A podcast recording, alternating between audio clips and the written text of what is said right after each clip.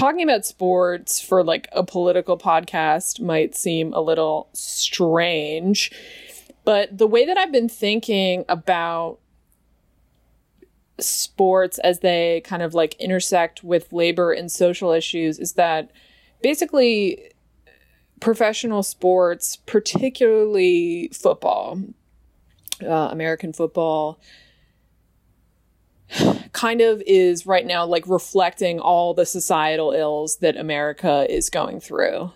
For sure. I mean, I that's one of the things that like interested me about like writing about sports in the first place, right? Like I come from the music world, which also obviously like intersects with every social and pol- political thing just because people all kinds of different people make music and so they naturally bring you know all of their concerns into that but the thing with sports is it's like it's so much bigger than any like than anything really. Bigger than movies bigger than music bigger than all so it's like you have so many people wrapped up in this enormous like really international system like billions and billions of dollars that are also tied to this.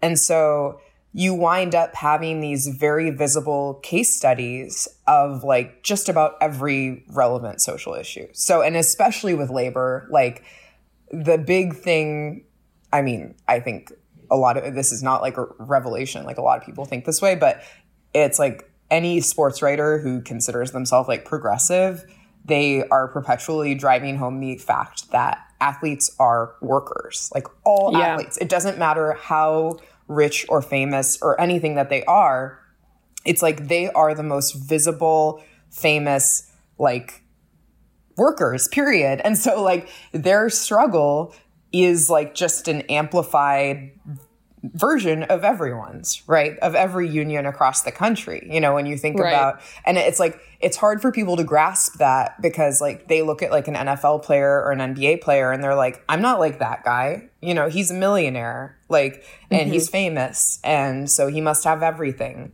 you know, but the fact is, like, especially in the NFL, where obviously you're dealing with like massive liability issues because we still don't really have great answers about the long term impact. I mean, everything we know is that the long term effects of playing football are really bad, you know? So yeah. it's like.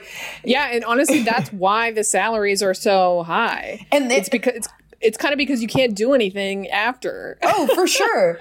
And and the thing is, football players make less than any other professional athlete. And that's what's so fucked up about it. Like dramatically less than baseball players, than basketball players. Like wow. we're talking millions and millions of dollars because NFL teams, one, the players are viewed as disposable because they get injured so often. Average career in the NFL is like two and a half, three and a half years. I can't remember exactly right now, but it's like, so it looks like a lot of money, but you're think like you realize that most players play for one or two seasons, you know, and it's like, yeah. that's not that much. And then afterwards, they've been working their whole life to do this one thing. And then it's like, okay, well, then what do you do? And so the union, which has next to no leverage because like all NFL team owners are billionaires with like, yeah, you know, all that that entails, like, they're trying to secure some degree of benefits, you know, and the NFL just got a new CBA a few months ago, like right before the pandemic really hit, actually. And it was like the sort of misinformation campaigns that were spread, you know, mm-hmm. that sort of misrepresented what exactly the players were and weren't getting with the contract, which lasts for a really long time. I want to say it's a 10 year contract. I'm not positive though. So it's like they didn't get that much of an increase. And there was actually a lockout in 2011 based on like CBA mm. negotiations. So it's just like, it's making people understand that like you should always be on the athlete's side, you know, and that they're yeah. the better conditions that they have, like that's something that a lot of people can like take and latch onto like strength of organized labor you know like union it's just like stronger athlete unions are like an equivalent to stronger unions everywhere. Right and there have been so there have been and it's not not just in football but there have been so many instances in recent years of uh, organized labor intersecting with sports. I'm thinking uh, very specifically of um, tennis. Mm-hmm. There's a big um, kind of conversation going on right now about that about because basically if you're not in the top like 200 players worldwide you're actively losing money right. to be Yeah, a yeah, competitive tennis player um, the minor leagues uh, for baseball, for baseball. Yeah.